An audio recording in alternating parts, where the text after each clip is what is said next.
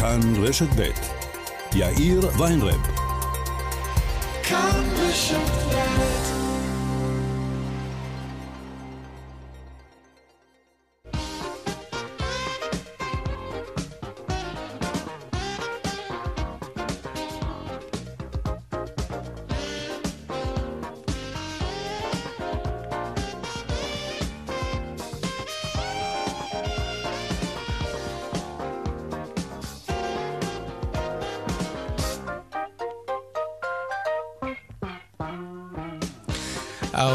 ושש דקות ועוד עשרים וחמש שניות, כאן צבע הכסף ברשת ב', מהדורת יום שני, שלום רב לכם.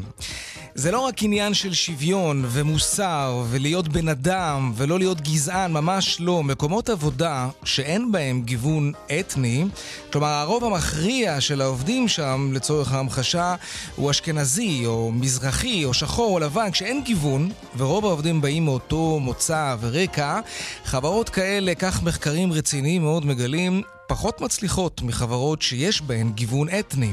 בארצות הברית חברות שיש בהן גם לבנים וגם אפריקנים ואסייתים ופורטוריקנים מציגים ביצועים הרבה יותר טובים. זה לא רק בגלל שזה הדבר הנכון לעשות כאמור, זה בגלל שכשאנשים באים מרקעים שונים, הרבה יותר קל להם לתקוף רעיון מסוים מכיוונים יצירתיים יותר. 58% מהנכים בישראל הם מובטלים. מעסיקים לא ממהרים להעסיק אדם עם מוגבלות. זה ממש אותו דבר. גם העסק וגם המשק מפסידים מזה מיליונים. נדבר על זה, ממש ככה. כאן צבע הכסף, מעכשיו עד חמש, העורך רונן פולק, מפיק צבע הכסף קובי זרח, הטכנאי דני רוקי, אני יאיר ויינרי, בדואל שלנו, כסף כרוכית כאן.org.il, אפשר ליצור קשר גם בדף הפייסבוק שלנו, כאן ב', מיד מתחילים.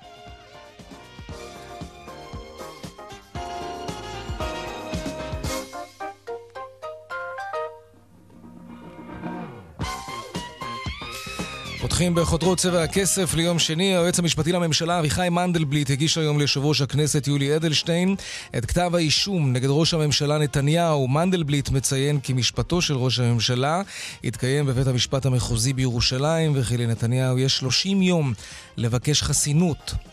ובינתיים בתיק משפטי אחר, תביעת הדיבה שמנהל מני נפתלי, אב הבית לשעבר במעון ראש הממשלה. היום העידה במשפט הזה אשת ראש הממשלה, גברת שרה נתניהו. שלום צח שפיצן, כתבנו לענייני משפט, אתה היית שם בבית המשפט השלום בהרצליה. שלום כן, צח. שלום, שלום, היה די סוער. אה, שרה נתניהו טוענת כנגד מני נפתלי שהוא אחראי על ניפוח ההוצאות במעון ראש הממשלה.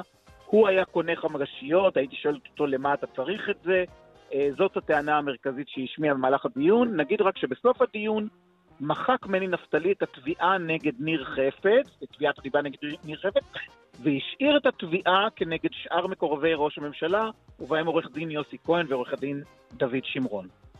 צח שפיצן, כתבנו למשפט, תודה רבה על הדיווח הזה. תודה רבה. עניינים נוספים בצבע הכסף, דוח ה-OECD, ארגון המדינות המפותחות, בעניין אגרות הגודש שפורסם כאן לראשונה אתמול בצבע הכסף. אנחנו נמשיך לעסוק בכך גם היום. ננסה להבין מה עמדתו של הציבור בנוגע לאגרות נסיעה ומהם הצעדים הנוספים שהמדינה צריכה, חייבת, לנקוט כדי שהמהלך הזה אכן יצליח בניסיונות לפתור את מצוקת הפקקים, מצוקה נוראית. וגם התרגלנו לדבר על אה, מדינת ישראל כמעצמת הייטק. תכירו את תעשיית הבריאות הדיגיטלית. מתברר שגם בתחום הזה ישראל הופכת למעצמה ממש. נדבר על הפוטנציאל הדיגיטלי של ישראל בתחום הבריאות ועל הפער העצום בין מערכת הבריאות הקונבנציונלית הרגילה, המקרטעת, לבין ההצלחה הישראלית בחדשנות של תחום הבריאות בחו"ל, גם בארץ. וגם לא הספקנו אתמול, נקווה שנספיק היום. נדבר כאן על השיטות של חברות האונליין, ללמוד הכל על הצרכנים שלהם, אפילו לתמחר מחירים שונים בעבור שני אנשים שונים, רק בגלל סוג הטלפון שהם משתמשים בו. כן, יש טלפונים שלה ביוקר, אז הם יקבלו מחיר של ביוקר. וגם הפינות הקבועות שלנו חיות כיס כרגיל כמדי יום בסביבות 4 ו-30, והדיווח היומי משוקי הכספים. צבע הכסף, מעכשיו עד 5, אלה הכותרות, מיד ממשיכים.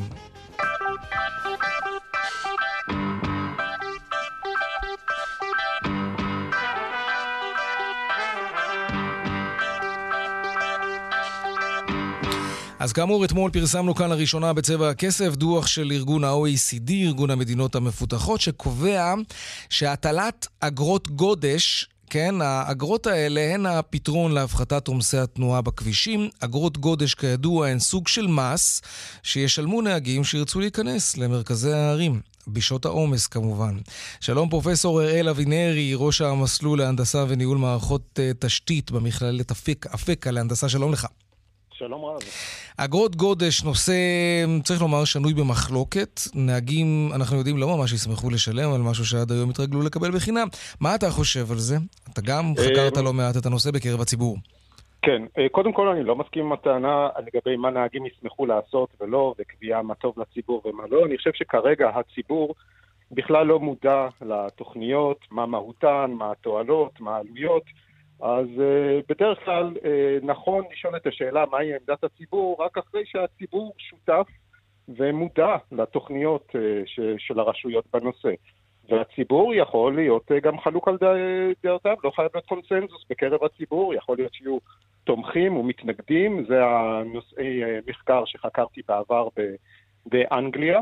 הציבור איננו מקשה אחת ולא אמור להיות מקשה אחת.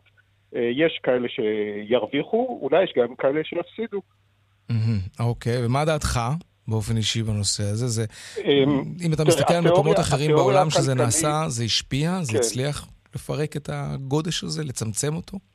כן, התיאוריה הכלכלית אה, ברורה וידועה ומקובלת כקונסנזוס בקרב הכלכלנים, יש גם פרס נובל לסביבה, והיא למעשה גם מיושמת במגוון של תחומים, לא רק בתחבורה, אבל גם בתחבורה היא יושמה. הרעיון הכללי הוא שאנחנו משלמים כנהגים אה, עבור, ה, אה, עבור העלויות שלנו האישיות, אבל אנחנו שוכחים שאנחנו בעצם גם גורמים לסוג מסוים של עלויות עבור אחרים. זה מה שנקרא דילמה חברתית.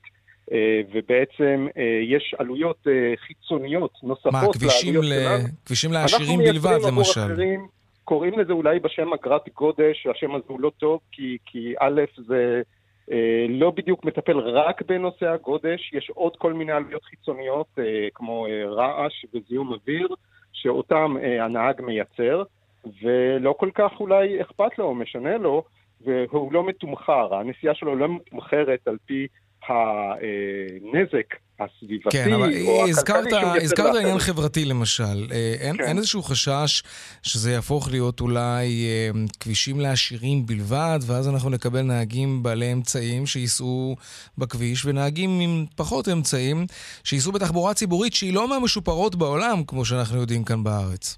קודם כל, חשש תמיד צריך שיהיה, כי יישום לא נכון של הכרת גודש יכול לייצר אה, נזק ולא רק תועלת. אבל כרגע המצב הוא שהכבישים הוא מבחינה מסוימת לעשירים בלבד. כי מי שמשתמש למשל בתחבורה ציבורית, אה, מאופיין בדרך כלל בעשירונים הנמוכים, הם דווקא הסובלים יותר מבעיית הפקקים והעומסים, הם משלמים על זה הרבה יותר. אה, מי שמשלם כרגע הרבה על הנושאים של העומסים זה נהגים של רכב פרטי שהם עצמאים, שאת שווי הזמן שלהם, פיצוי לשווי הזמן, המדינה איננה משלמת, זה הכל אה, בסוף גורע מהכנסותיהם. כן. אז למעשה, גם היום הכבישים אה, הם אה, לעשירים בלבד. אחת mm. הטענות אה, של אה, אגרות גודש שהן מביאות לאיזושהי חלוקה יותר נכונה, יותר צודקת. אה, של המשאב המשותף הזה שנקרא כביש, שמי שגורם ליותר אה, נזק לאחרים ישלם יותר והפוך. יש בזה איזה סוג של צדק. יש עם הטענה הזאת גם הרבה מאוד בעיות, כן? אבל זה לפחות ברמה התיאורטית. רגע, אבל מה... אחת הסיבות ליישם. אז בוא, אני, אני ממשיך את הרעיון שלך מכיוון קצת אחר. אם היינו יודעים, למשל, שכל שקל שנכנס מהדבר הזה מוקדש ישירות אך ורק לצורך הזה, לשיפור תשתיות, תחבורה ציבורית נורמלית יותר, כבישים טובים יותר, אולי היה יותר נוח לשלם, ואז בכלל היה אה, צודק גם. לדעתי כן. קודם כל, מבחינת... לצבוע את הכסף מבחינת, הזה, מה שנקרא, כן. גם מבחינת תיאוריה וגם מבחינת יישום, המטרה היא לא לייצר פדיון למדינה, אוקיי? אז לא, לא, המטרה המקורית, כמובן שמדינה כן. יכולה לחשוב על הרעיון כ, כאמצעי לחליבת כסף מהציבור, אבל לא, הרעיון הוא בעצם לשנות את שיווי המשקל לטובת הציבור, שיהיה פחות זמן בפקקים. אם זה עובד או לא, זו שאלה אחרת.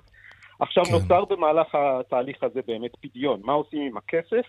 אז למשל מה שלונדון עשתה, היא החליטה לצבוע את הכסף ולהחזיר אותו למערכת התחבורתית על פי מעולה. חוק. על פי חוק הם מחויבים לקחת את כל הכסף שמגיע מאגרת הגודש ולהכניס אותו חזרה לשיפור התחבורה כן. הציבורית, אה, הליכה ברגל, תשתיות אופניים. זה מעולה אז אם זה ייעשה כאן... כן. אולי זה החסם העיקרי.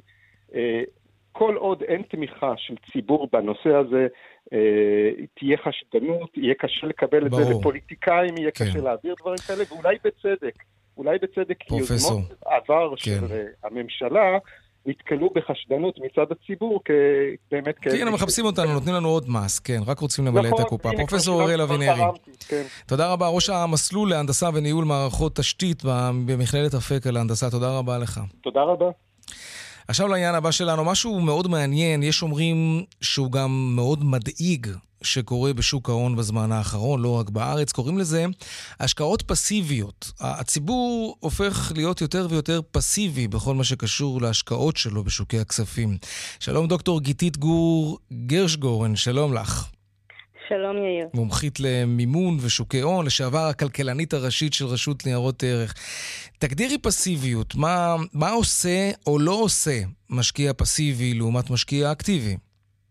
אז אם אנחנו רגילים שהמשקיעים האקטיביים בעצם משקיעים הרבה מאוד זמן בלנהל את התיק שלהם, לבחור את אותן מניות שהם חושבים, מאמינים בהן וחושבים שהם ישיגו להם תשואה, אה, משקיע פסיבי הוא בעצם משקיע במדד שלם. הוא לא משקיע בלחפש את אותן מניות נבחרות שהוא מאמין בהן, שהוא מאמין באופן שהן מנוהלות, אלא משקיע במדד שלם של מניות לפי ההרכב שלו. אוקיי, אז למה זה מדאיג? אנשים הרי זוכרים את מה שהיה פה לפני עשר שנים, המשבר שניער וטלטל את כל בורסות העולם. אנשים רואים מה קרה לחברה כמו טבע ואומרים לעצמם, מה אני צריך את האולקוס הזה?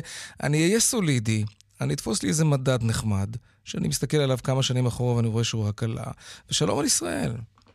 אז האמת היא שהתופעה הזאת היא תופעה כל כך חזקה ומתמשכת בעשר שנים האחרונות, שבאמת היא מדירה שינה מרגולטורים ומאנשי שוק. זה די ברור שהיא משנה את חוקי המשחק כמו שאנחנו מכירים אותו. כן, עד כדי כך. עד כדי כך. והאמת היא שבאוגוסט האחרון אפילו אה, נשבר איזשהו, זה תחילתה של תקופה חדשה, כי בעצם כמות של ההשקעות הפסיביות, אותן השקעות במדדים של מניות, הפכה להיות יותר גדולה מההשקעות במניות שהן על ידי אותם גופים אקטיביים, גופים שחוקרים ובוחרים ומנסים להשיג, אה, להשיג תשואה עודפת בזכות הכישרון, אם תרצה, או היכולת בחירה הזאת. אה, וכשאנחנו חושבים על למה זה קורה, אז הסיבה העיקרית, אפשר לחשוב על הרבה סיבות, אבל הסיבה העיקרית היא, בעצם חלחלה פה האמונה שבעצם אי אפשר לנצח את המדד. בעצם כל אותם אנשי מקצוע שבוחרים ומשקיעים ולומדים, לא מצליחים בסוף לאורך זמן, בצורה מתמשכת, לנצח את המדד, להשיג, אנחנו קוראים לזה to beat the market, לנצח mm-hmm. את השוק. לנצח את השוק, כן. וזה, ואז... אגב, זה נכון או שזאת רק תחושה? כלומר, אם אנחנו מסתכלים עשרות שנים אחורה, אז הרי יש תמיד את הדילמה הזאת, יש לי כסף פנוי לרכוש אה, דירה או להשקיע... או מה זה הצלצול הזה שם? יש תמיד את הדילמה הזאת, מה אני עושה עם כסף פנוי? אולי אני קונה נדל"ן, אולי אני שם את זה עכשיו ל-20 שנה בבורסה, מה, מה יעשה יותר תשואה? ואני חייב להגיד שמחקרים, לא מעט מחקרים שקראתי על זה בשנים האחרונות, דווקא התשואה על ההון, כלומר הכסף, עושה יותר כסף מאשר התשואה לנכס. כלומר, הבורסה הוא לא באמת, היא לא באמת מקום כל כך רע, אז מאיפה התחושה הזאת מגיעה שאת מדברת עליה? זה, קודם כל, קודם כל אתה צודק, אבל כשאתה מדבר על תחושה, על התשואה על ההון, אתה מדבר בעצם על תשואה על ההון כולו, על המדד. מסתכלים על כל, על, על המדד שמייצג את כל ההשקעות בבורסה, את כל המניות אם תרצה, mm-hmm. וזה נכון. אבל אם אנחנו מסתכלים על תיקים מנוהלים ספציפיים, שבהם בחרו מניה כזאת על פני אחרת, לאורך זמן אנחנו לא מצליחים לראות שיש מישהו שפעם אחר פעם, וגם בתקופות שהן יותר טובות וגם יותר משבריות, מצליח להכות את המדד. Mm-hmm. וזה מה שגרם ל, ל, למשקיעים, גם אה, משקיעים אה, מהציבור, משקיעים קטנים, אבל אפילו משקיעים מתוחכמים, לבוא ולהגיד, רגע, אז למה לשלם כל כך הרבה על דמי ניהול ובעצם לאותם כישרונות ועל המחקר הזה? אני אלך על בטוח, כן. כן. אוקיי. תגידי, אבל העניין הטכנולוגי אמ, לא שינה קצת את הגישה, וזה משהו שבאמת של השנים האחרונות. עכשיו הרי אפשר לעקוב ממש בכל רגע אחרי התנהגות של מניה כזאת או אחרת, או מדד כזה או אחר. אמ, זה לא הקהה קצת את חדוות האקשן למשקיעים ששמו את הכסף שלהם בבורסה? הפיתוי? אתה, אתה צודק לחלוטין שלטכנולוגיה יש גם יד בדבר, והאמת היא משני הצדדים. מצד אחד היא הפכה את ההשקעה במדדים להרבה יותר נוחה, אפשר לעקוב היום אחרי 500 ולעשות את ה, מה שנקרא rebalance, לאזן את ההשקעה שלך ולהיות מדויק על המדד ממש בקלות. מהצד השני, ההשקעה, הטכנולוגיה אפשרה לשחקנים, יחסית שחקנים שהם, שהם לאו דווקא אותם שחקנים שאנחנו רגילים לראות כשחקנים מתוחכמים, קרנות הפנסיה, אה, אפילו שחקנים okay, קטנים, לפעמים okay. זה אה, מהמחשב, אה, מהמחשב הנייד שלהם, למצוא כל מיני אסטרטגיות ולהיות מאוד מהירים, אנחנו קוראים לשחקנים האלה שחקני אלגו, והם בעצם הרבה פעמים חצכו את, ה, את היתרון הזה שהיה למשקיעים גדולים שהשקיעו במחקר. הם הצליחו באמצעות מידע מהשוק עצמו, באמצעות הזריזות שלהם, בעצם לקחת חלק מהיתרון היחסי הזה, שהשאיר בידי אותם שחקנים את, ה, את הרצון להישאר במדדים. אוקיי, דוקטור... לא דוקטור אה, גיתית גור אה, גרשגור, מומחית למימון ושוקי ההון לשעבר, הכלכלנית, הכלכלנית הראשית של רשות ניירות ערך. תודה רבה. תודה, יום טוב. יום טוב, ערב טוב. טוב, לעניין הבא שלנו, עד כמה אנחנו שבעי רצון מהבנקים שלנו? בפיקוח על הבנקים פרסמו היום את הסקר שערכו בקרב לקוחות הבנקים. עד כמה אנחנו משתמשים למשל באפליקציות, התשלומים של הבנקים? האם אנחנו נכנסים לסניף הבנק או פועלים יותר מרחוק? ליאל קייזר, כתבתנו לענייני כלכלה, מה אנחנו אומרים בעצם? אז תראה, יאיר, קודם כל בואו נגיד שכ-91% מהלקוחות שענו על הסקר הזה של בנק ישראל מרוצים בסך הכל מרמת השירות שהבנק אה, מציע להם באתר האינטרנט שלו, בלי שינוי משמעותי אה, ביחס ל-2018, לשנה שעברה. הסקר הזה גם מראה שיש ירידה משמעותית בהגעה של הישראלים אה, לסניף כאמצעי התקשורת הבלעדי שלהם עם הבנקים. אם ב-2018 23% מהלקוחות ציינו שהגעה לסניף היא האמצעי העיקרי שלהם ליצירת יצירת קשר מהבנק. בסקר של השנה מדברים כבר רק על 13% מהישראלים, זאת אומרת, רובנו אה, כבר השלמנו עם העובדה שאין מה לעשות, וערוצי השירות העקיפים, אם זה השירות הטלפוני ואם זה השירות אה, בדיגיטל, הם ערוצי השירות המרכזיים. כמעט 60% אה, מהישראלים, 59% מכלל הלקוחות, אה, חושבים שהבנק שלהם מתנהל כלפיהם בהוגנות. Mm. אה, שזה בסך הכל, אה, אני חושבת, ביחס למוסדות שנמצאים אה, בדרך כלל בראש רשימת המוסדות הלא מאוד אהודים, אה, זה ציון לא רע, אבל נאמר שיש כאן ירידה. בנק ישראל עשה את הסקר, נאמר אוקיי. שיש כאן, כן, כן, זה, אני, אני לא בטוחה מי, אני לא חושבת שמישהו מהבנקים מימן את הפעילות שלו, לא, רחוק לא, מזה. שלא, לא. וזו כן ירידה ביחס לשנה שעברה, כש-62% מהישראלים אמרו שהם מרגישים שהבנק הוגן כלפיהם, אז כן יש כאן איזושהי okay. אוקיי. הידרדרות. נאמר, יאיר, בקשר לשימוש באותם uh, ערוצים uh, עקיפים, צריך להגיד, תשאל אותי איך התבצע הסקר הזה. איך התבצע הסקר הזה? בדיגיטל. ממש ככה. uh, הסקר הזה okay. אוקיי. כאמ, התבצע בקרב קצת יותר מ-2,000 uh, ישראלים בשאלונים uh, אינטרנטיים. הניסיון היה כן להגיע לכל פלחי האוכלוסייה uh, ברמה של uh, גיל, אבל בואו נצא מנקודת הנחה שמי שהבנק לא נגיש עבורו, או שלא מוצא את הבנק uh, יעיל מבחינתו בשימוש באפליקציה, בוודאי גם לא ענה על הסקר mm-hmm. הזה של בנק ישראל. ברור, יש בזה קצת uh, משהו לא הגיוני לעשות סקר כזה ולכן יש כאן איזשהו כן. מודל עם חוסר היגיון פנימי. שאלנו את בנק ישראל איך יכול להיות הדבר הזה, הרי אנחנו כל הזמן מדברים על סגירה של סניפים, על שינויים אה, באופן שבו ניתן השירות, שאלה מהלכים שכמובן פוגעים ברור. באוכלוסיות המבוגרות ביותר, או מי שיש לו אוריינות פחות מוצלחת. שאלנו איך זה יכול להיות שסקר כזה שבא לבדוק את העניין הזה מתבצע באינטרנט. אמרו לנו בכנות, כמעט כל הסקרים היום מתבצעים בדרך הזו, יש גם uh, היגיון בזה, איזשהו רצון למנוע uh, הטיה, שמי שאולי uh, ידבר באופן ישיר עם הסוקר ירצה נורא לשאת חן בעיניו, או משהו mm-hmm. מהסוג הזה. יש uh, איזושהי הנחה של החוקרים ששאלונים שנעשים בצורה הזו הם uh, מהימנים יותר. יש לזה קשה, מחיר. כן, קשה לדעת מה, מהי רמת השירות הפרונטלית, כן? כש, כשניגשים לבנק, כלומר, מי שעונה באפליקציה, סביר להניח אולי שהוא פחות מגיע לסניף. אז יש פה כמה שאלות. נכון, ש... ואגב, אתה שואל על רמת השירות בסניף, אז 36% מהלקוחות שענו על הסקר מרוצים מזמן ההמתנה עד שהם מקבלים שירות בסניף. בשנה שעברה אה, הנתון הזה עמד על 47%, יש כאן ממש צלילה, יותר מ-11%, כן. אה, ולכן יכול להיות שבאמת, כמו שאנחנו רגילים לראות, בד בבד עם השכלול והשיפור של השירותים אה, מרחוק, השירות אה, פנים אל פנים נהיה מוצלח פחות. כן, ליאל קייזר, כתבתנו לענייני כלכלה, תודה רבה. תודה, יאיר.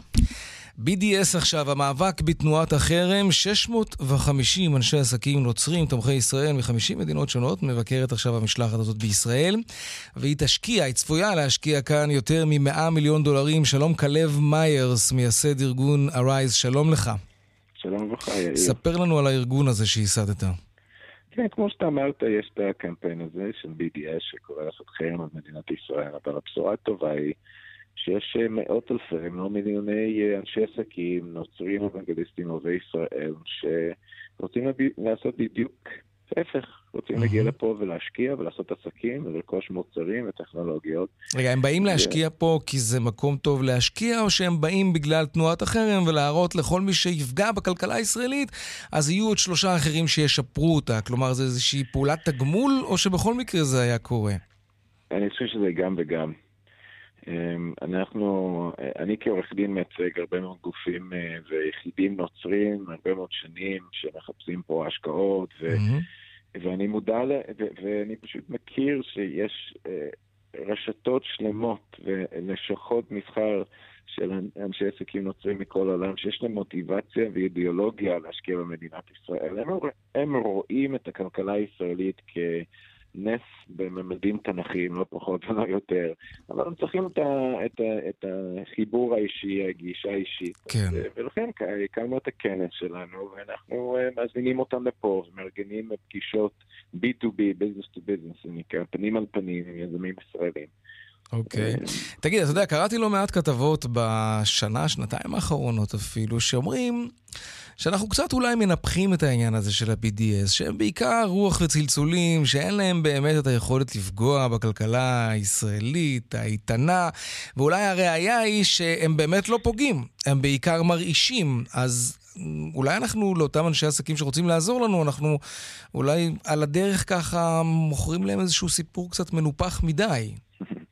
אני אגיד לך, אני לא חושב שיש ל-BDS אה, אפשרות, או באמת כוח, אה, לפגוע בצורה משמעותית בכלכלת ישראל. Mm-hmm. אני מתנגד ל-BDS בגלל שהיא לא מסוכנת מבחינה, או לא מסוכנת מבחינה כלכלית, מסוכנת מבחינה מוסרית, כי mm-hmm. אנטישמית זה, זה ממש מדיניות נאצית. הרעיון מסוכן, כן. הרעיון הוא, הוא מסוכן. זה כן, גם, זה נכון. הוא גם נגד שלום, כי הוא, כי הוא נגד כל דו-שיח עם ישראלים, עד שהם לא מקבלים את מה שהם רוצים.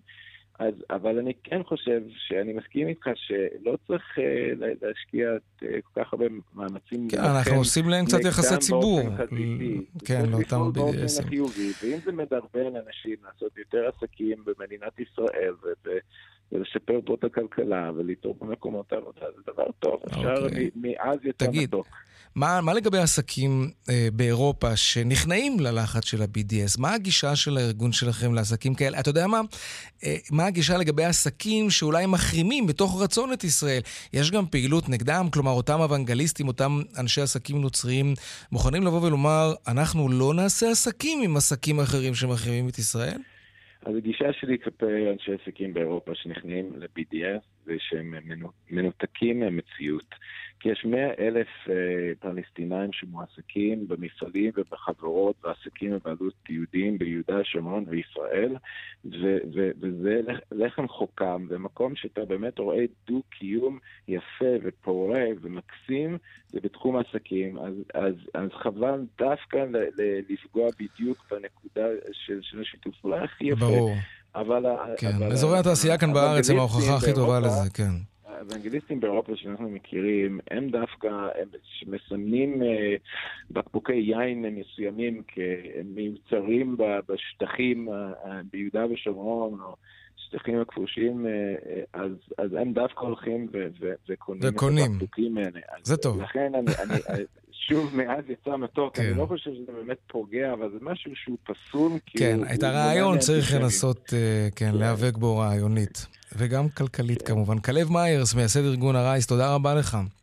תודה לך, ואם אפשר, הייתי רוצה להזמין כל איש עסקים ישראלי שמעוניין לפגוש את החבר'ה שלנו, להיכנס לאתר שלנו, שזה rise.b2b.com, a-r-i-s-e-b2b.com. אפשר להעלות שם את הפרופיל תוך שתי דקות ולקבוע פגישות בכנס שלנו עם החבר'ה האלה שעושים את זה. תודה רבה. תודה לכם. דיווחים עכשיו. באיילון צפון העמוס ממחלף מבוא איילון וקיבוץ גלויות עד הרצליה, דרומה יש עומס ממחלף רוקח עד לגוארדיה. בדרך החוף צפונה יש עומס ממחלף חוף השרון עד וינגייט בגלל תאונת דרכים. סעו בזהירות. יש גם עומס ממחלף חבצלת עד מכמורת. דיווחים נוספים בכאן מוקד התנועה, כוכבי 9550, ובאתר שלנו, אתר התאגיד, אתר כאן פרסומות, ומיד חוזרים עם חיות כיס.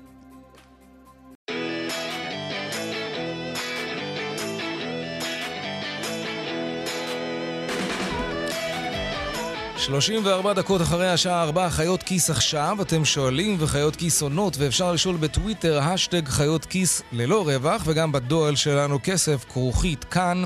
נקודה אורג, נקודה אל. היום שאלה של רפאל, ורפאל שואל כך: מה הסיפור של הביטוח הלאומי והעצמאים? למה הם, העצמאים, כן, משלמים כל חודש לביטוח הלאומי, אבל במקרה של פגיעה שלא מאפשרת להם לעבוד, הם לא מקבלים שום שיפוי מהמדינה על הימים שהם לא היו יכולים לעבוד, אותם עצמאים. האם הם פראיירים?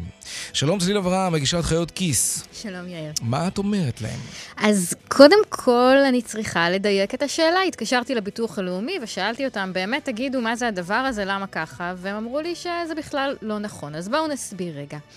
בעצם שכיר שעובד תאונת עבודה ולא יכול לעבוד, עד היום ה-12 לפגיעה שלו, הוא לא הולך לעבודה והוא ממשיך לקבל משכורת. אבל ממי הוא מקבל את המשכורת הזאת? מהמעסיק, לא מביטוח לאומי. מי שבעצם נושא בעלות של השכר שלו כשהוא לא יכול לעבוד, זה המעסיק. זה אחד מהדברים שהמדינה קבעה שמעסיקים חייבים לעשות. מי שמעסיק עובדים הרי לא, לא יכול לשלם לו, חוץ מזה שהוא צריך לשלם לו משכורת, יש לו עוד הרבה הרבה mm-hmm. אחד מהחובות האלה זה במקרה של תאונת עבודה, פגיעה בעבודה, אה, לשלם על 12 ימים כאלה. לעומת זאת, עצמאי שעובר תאונת עבודה ולא יכול לעבוד, אין לו מעסיק. הוא כאילו המעסיק של עצמו, הוא אמור לשלם לעצמו. ולכן במשך 12 ימים האלו הוא לא מקבל כסף בכלל. מהיום ה-13, שניהם יקבלו פיצוי מביטוח לאומי. אוקיי? אז כשרפאלי שואל, כן. למה שכירים מקבלים כסף מביטוח לאומי ואני לא? זה לא נכון. לא השכיר ולא העצמאים מקבלים כסף מביטוח לאומי על הזמן הזה, אלא רק, אה, רק השכירים מקבלים ומה, ומהמעסיקים. זה אה, הבדל חשוב שהרבה עצמאים מפספסים, הם חושבים mm-hmm. שזה איזושהי אפליה כלפיהם, אבל אם יש פה אפליה או אם יש כאן איזשהו הבדל, זה פשוט בצורות, ה, בצורות ההעסקה, בחובות ובזכויות. אה, שיש להם. אז מבחינת היחסים מול ביטוח לאומי, הוא שואל למה משלמים ולא מקבלים, הם לא משלמים ביטוח כזה, ולכן הם גם לא אה, מקבלים תמורתו אה, mm. תשלום. Okay. זה, אוקיי. אגב, זה אותו הדבר גם לגבי דמי אבטלה, שהרבה פעמים שואלים אותנו למה לא מקבלים דמי אבטלה, אבל עצמאים לא משלמים ביטוח דמי אבטלה, גם לגבי מחלה, היחסים הם מול המעסיק.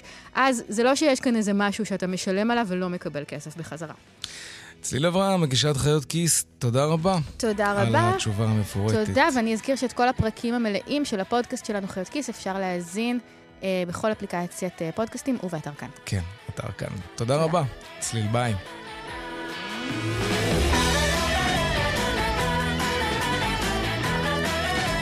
טוב, מחר, כן, מחר יהיה יום המודעות הבינלאומי לאנשים עם uh, מוגבלויות. אנחנו רוצים לדבר עכשיו על שילוב בעלי מוגבלויות במקומות העבודה. עד כמה זה לא קורה, ועד כמה כסף המשק מפסיד בגלל שאנחנו לא משלבים uh, יותר ויותר נכים בשוק העבודה. זה חבל, גם הם מפסידים מזה, גם הכלכלה שלנו מפסידה. שלום יואב קריים, מנהל שותף באשכול לשינוי חברתי בבית איזי שפירא, שלום לך. שלום יאיר. הסטטיסטיקה אומרת, של הביטוח הלאומי אגב, ש-58% מהנכים מובטלים, ולא רק הם מפסידים מהמצב הזה. נכון. אה, זה אכן אה, מצב עגום שבו המדינה יודעת כבר שנים לא מועטות ויש uh, מחקרים שמתקפים את זה מדי כמה שנים, שהמשק מרובי, מפסיד אה, מיליארדי שקלים בשנה מהיעדרותם של אנשים עם מוגבלות משוק העבודה. האנשים עצמם מפסידים מזה אה, אה, רווחה נפשית, רווחה כלכלית. עצמאות, אה, כן. אה, רישות חברתי וכולי. אנחנו יודעים שלהשתתפות בשוק העבודה יש משמעות עוד הרבה מעבר לפרנסה. לגבי כל אחד, הדבר נכון ברור. גם לגבי אנשים עם מוגבלות. בוא נדבר רגע במספרים. היה מחקר גם שפורסם ממש לאחרונה. אה, עד כמה... שדיבר על 4 מיליארד שקלים. אוקיי. שהמשק מפסיד מדי שנה מהיעדרותם של אנשים עם מוגבלות בשוק העבודה. ארבעה מיליארד שקלים שהמשק היה יכול להרוויח, כן. נכון. תגיד, יואב, למה, למה זה בעצם לא קורה? האם אלו מקומות העבודה שנרתעים מלהעסיק אנשים עם מוגבלות, או, ש, או שאנשים נכים פחות אה, מציעים את עצמם, לא מאמינים שיקבלו אותם, מסתפקים אולי בקצבאות של הביטוח הלאומי? למה זה לא קורה? אז תראה, זה מכלול של אה, מספר דברים. א', דעות קדומות. מאוד קשות של מעסיקים, ואולי גם של עובדים, של קולגות, שלא רוצים אה, לקלוט. היה גם לפני מספר שנים מחקר שדיבר על זה שמעסיקים לא מעסיקים אנשים עם מוגבלות כי הם מפחדים שיהיה להם קשה לפטר אה, עובד עם מוגבלות אם הם יצטרכו, אז הם פשוט לא מעסיקים מראש. ו... אה, אבל הדברים היותר מורכבים הם שבגלל שמערכת החינוך לא משלבת ילדים כמו שצריך, אז, אה, אז אה, יש בעיה הרבה מאוד פעמים להגיע להשכלה גבוהה ולרכוש את המקצועות ולהיקלט ולהיות מתאימים. כלומר, ההדרה לא מתחילה בשוק העבודה, ולא... זה עוד קודם. זה לא שהמערכות האחרות משלבות ונהדרות, כן. והבעיה רק בתעסוקה. נגיד שהמצב היה שונה. עד כמה מקומות עבודה היום חייבים, מבחינת החוק, להיות uh, מותאמים לאנשים עם מוגבלות? אני מניח שיש מקומות עבודה ש... היום, א', כל מקומות העבודה כמעט, בטח הגדולים שבהם, הציבוריים, mm-hmm. מחויבים בהתאמות.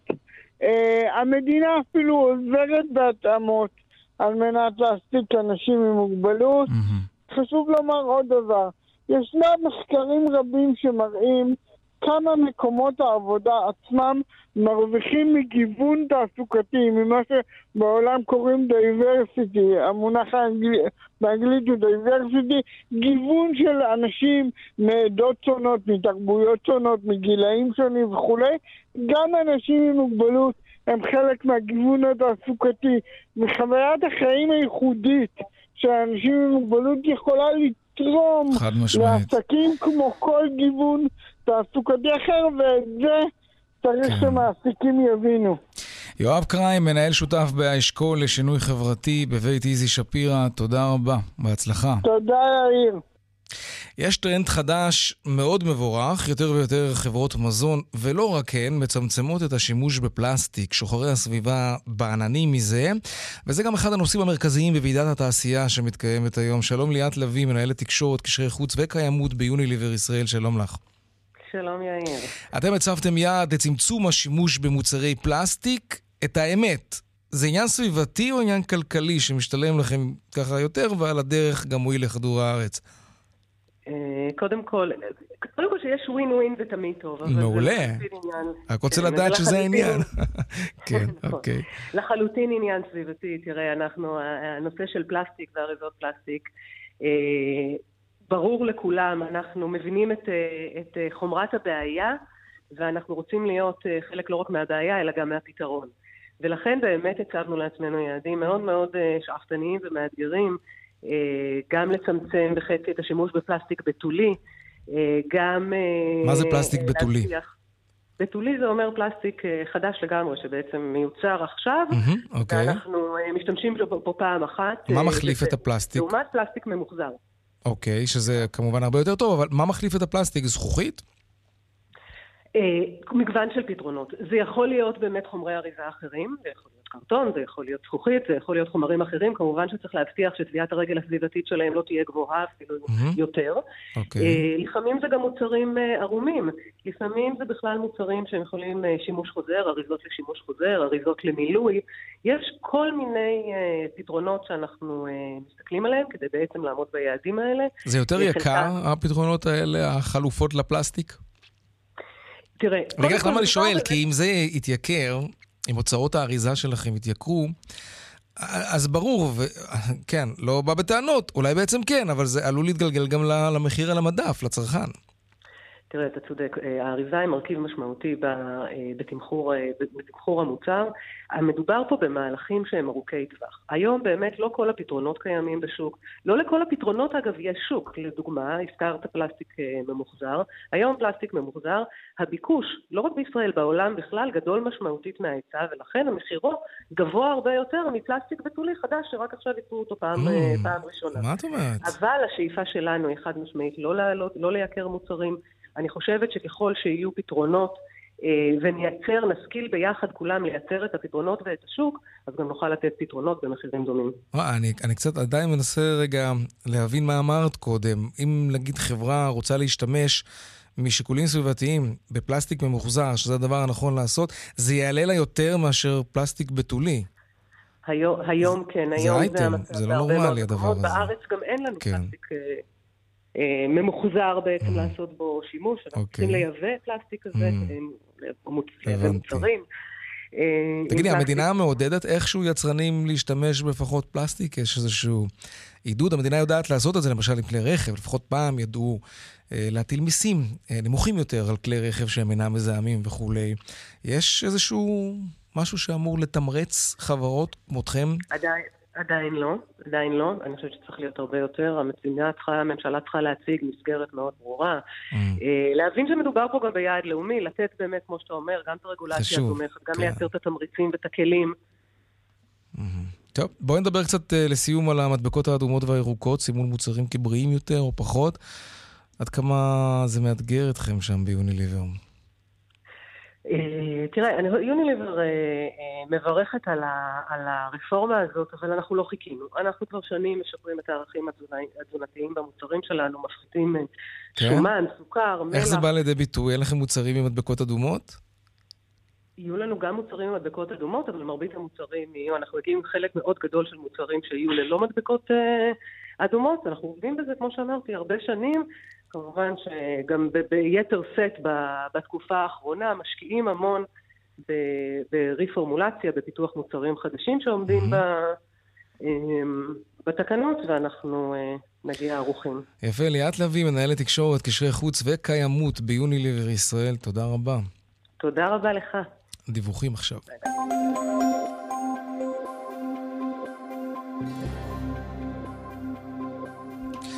בדרך עכו נהריה עומס כבד מצומת שומרת עד נהריה, בכביש שש צפונה עמוס ממחלף נשרים עד בן שמן וממחלף קסם עד מחלף אייל.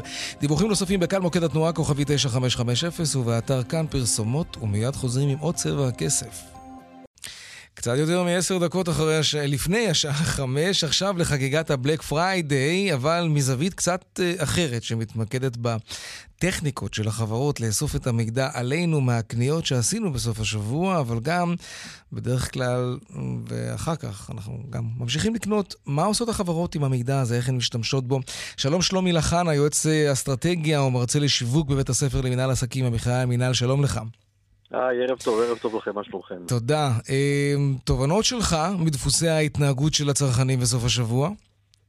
מה שאנחנו רואים זה שתעשיות מחכות תעשיות, ועם כל הנושא של אפליית מחירים, היינו רואים אותם בהתחלה בתעשיות של תעופה, תעשיות של בידור, אנחנו רואים לאט לאט את זה זולג גם לתעשיות של סחר האלקטרוני. במילים אחרות, החברות לא רק אוספות עלינו מידע, הן גם משתדלות לנטר את זה ולעשות, להציג מחירים שונים ללקוחות שונים. מה למשל? קראתי, נדמה לי שהן יודעות לזהות איזה מכשיר סמארטפון אתה מחזיק ביד, ואם יש לך מכשיר, נגיד, את האייפון החדיש ביותר, או את הגלקסי החדיש ביותר, הם יציעו לך גם מחיר בהתאם, כי אתה נתפס אצלם, או מתויג אצלם כבן אדם עם אמצעים, לעומת נכון. אחרים עם טלפון ישן יקבלו מחירים יותר נמוכים. זה באמת ככה? נכון, וזו, זו רק ההתחלה. זאת אומרת, אנחנו כבר ראינו כבר סיטואציה שבהם לקוחות אה, מתקשרים ומזמינים אה, בבוקינג למשל, אה, והמערכת מזהה שמדובר באייפון, ואז המחירים שמוצגים הם מחירים יותר גבוהים לעומת האנדרואיד. אבל זאת רק ההתחלה, כלומר, תד... תדמיין שמבחינת הנתונים במערכות, הם יודעים אם הלקוח נמצא באזור, שגר באזור סוציו-אקונומי גבוה, נניח סביון, mm-hmm. או באזורים אחרים, וכעיקרון אין בעיה לחברות האלה להציג מחירים שונים ללקוחות שונים. Uh, המגמה הזאת תלך ותגבר ויותר ויותר חברות של סחר אלקטרוני ישתמשו בדאטה שלהם כדי להפלות מחירים ולהציג מחירים שלהם ללקוחות שונים לפי כוח המיקוח שלהם. לפי כוח הקנייה גם. כלומר, רגע, תאורטית אתה אומר, מי שגר במרכז תל אביב, הוא לאו דווקא בן אדם עמיד, אבל, אבל הוא גר במרכז תל אביב. עדיף לו לבקש מחבר שגר בפריפריה שיעשה בשבילו את ההזמנה עכשיו? לכאורה, החברות, יש להם את הנתונים לעשות אפליה. לא, אני לא בטוח במאה אחוז שהם עושים את זה כרגע, אבל אם אתה שואל אותי על המגמות בשנים הקרובות, כמו שזה קיים בתעשיות אחרות, ככה המגמה הזאת היא לעשות או לייצר אפליות בין לקוחות ילכו ויגברו. Mm. זה, זה כאילו הכיוון, לשם זה הולך. זה מה שנקרא תמחור דינמי? כן. בשנים הקרובות, בדיוק, זה התמחור הדינמי. בשנים הקרובות לא תיווצר סיטואציה שבה שני לקוחות משלמים אותו מחיר. בדיוק כמו שקראנו בכרטיס טיסה. אנחנו עולים למטוס, והשכנים שלנו משלמים מחירים אחרים, אנחנו מגיעים להופעות בידור וכל אחד משלם מחיר אחר. הדבר הזה ילך וימצא את ביטויו גם בחברות של סחר אלקטרוני. זאת המגמה, לשם זה הולך. תגיד, באילו ענפים זה, זה מתחיל כבר וזה צפוי לקרות ביתר שאת? מה זה מתחיל? זה כבר קיים. היום זה כבר קיים בענף התעופה. ענף התעופה היה הענף הראשון שעשה תמחור דינמי ומשנה את המחירים לפי המיקום שלך וכמה אתה לחוץ. וזה הת, הת, התרחב לכיוון של הופעות בידור ואיצטדיוני כדורגל. והניצנים שזה נמצאים היום בחברות סחר אלקטרונית, תראה, כבר היום אתה מזמין בשעות שונות, ואז יש לך מחירים שונים. בשעות הבוקר יש מחירים יותר אטרקטיביים בשעות הערב. מדינות שונות, מחירים שונים. אבל זאת רק ההתחלה בסחר האלקטרוני. אוקיי, אז. תאורטית, אה, אני מנסה לחשוב איך אפשר להימנע מזה, אם לדוגמה אני נמצא במצב, לא במצב, באזור לא, שחיים לא, לא, בו... בוא, אני אקל עליך, אני אקל עליך. לא תוכל לברוח מזה. לא, האם אני סוגר את המיקום למשל, כדי שאותה חברה לא תדע שאני גר בסביון לצורך העניין?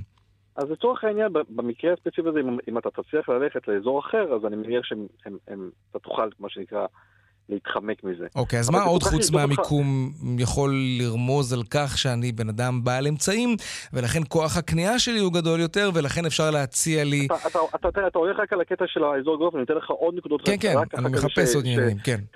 קח למשל חברות שמזהות שלקוח מסוים הוא רגיש למבצעים, ולקוח אחר הוא לקוח שפחות רגיש למבצעים. אז הלקוח שהוא פחות רגיש למבצעים, ואני רואה שהוא פחות נוטה לקנות מבצעים, אני אצא מחירים יותר גבוהים, מאשר לקוח שהדבר היחידי שמזיז אותו זה המחיר. המערכות לומדות אותנו, את הפרופיל האישיותי שלנו. אוקיי, מה עוד? זה דווקא חכם, לראות אם אני מגיב למבצע או לא. מה עוד יכול להיות מבחינת ההתנהגות שלנו ברשת? קח דוגמה של חדשנות, נניח אני מזהה לקוח שאוהב חידושים. אז אני אציע לו, בד... לקבוצת לקוחות הזאת, שהיא רגישה לחידושים, אני תמיד אציע קודם כל את המוצרים החד... החדשים שלי, או החדשניים שלי. אוקיי, טוב, אבל זה כבר לא כל כך קשור לתמחור. אני, התמחור הדינמי מעניין אותי, כי יש בזה משהו קצת, קצת לא הוגן. התמחור הדינמי... התמחור, אבל אולי חכם מבחינה עסקית, כן. בדיוק. התמחור הדינמי יפגוש אותנו בכל פעם שהמערכת תזהה שיש לקוחות שונים שהם רגישים בצורה שונה למחיר. זה יכול להיות, כמו שאמרתי, אזור, אזור גיאוגרפי, זה יכול להיות עד כמה אנחנו להוטים וכמה אנחנו רגישים למחיר, לעומת רגישים לאיכות. זה ירדוף אותנו בכל מקום. לחץ ההבדלים בין הפלחים השונים, המבוססים על רגישויות שונות, יתפסו אותנו היום ביותר ויותר בעוד ועוד תעשיות. מעניין, מרתק. שלומי לחן, היועץ אסטרטגיה ומרצה לשיווק בבית הספר למנהל עסקים במחאה עם מנהל, תודה רבה, ערב טוב. תודה רבה וערב טוב גם לכם, ביי ביי. עכשיו לדיווח היומי משוקי הכספים. 200,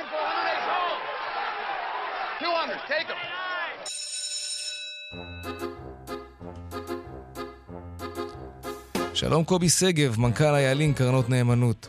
אחר הצהריים טובים. מה היה בשוקים, בשווקים היום? אז היום אנחנו ביום אדום, יום של ירידות, המדדים המובילים יורדים בערך חצי אחוז, 0.65, בעקבות גם ירידות שאנחנו רואים באירופה של אחוז, גם ביורוסטוקס וגם בדקס.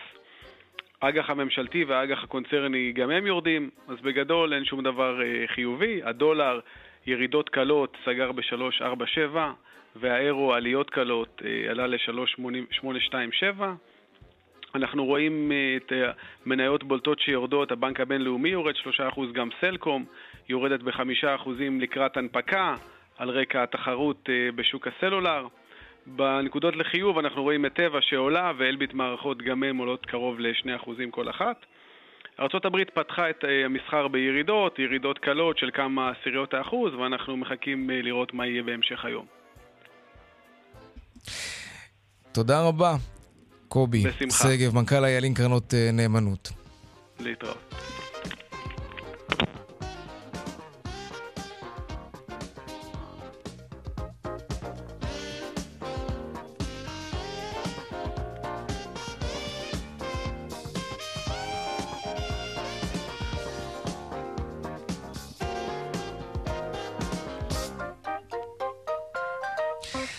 כן, עד כאן צבע הכסף ליום שני, העורך רונן פולק, המפיק קובי זרח, הטכנאי דני רוקי, הצוות בבאר שבע, אורית שולץ ושמעון דוקרקר, במוקד התנועה אהוד כהן, בדיגיטל אני לוי, הדואל שלנו כסף כרוכית כאן.org.il, אני יאיר ויינרב, מיד אחרינו כאן הערב עם רן בנימיני ויגאל גואטה, ערב טוב ושקט שיהיה לנו, שלום שלום.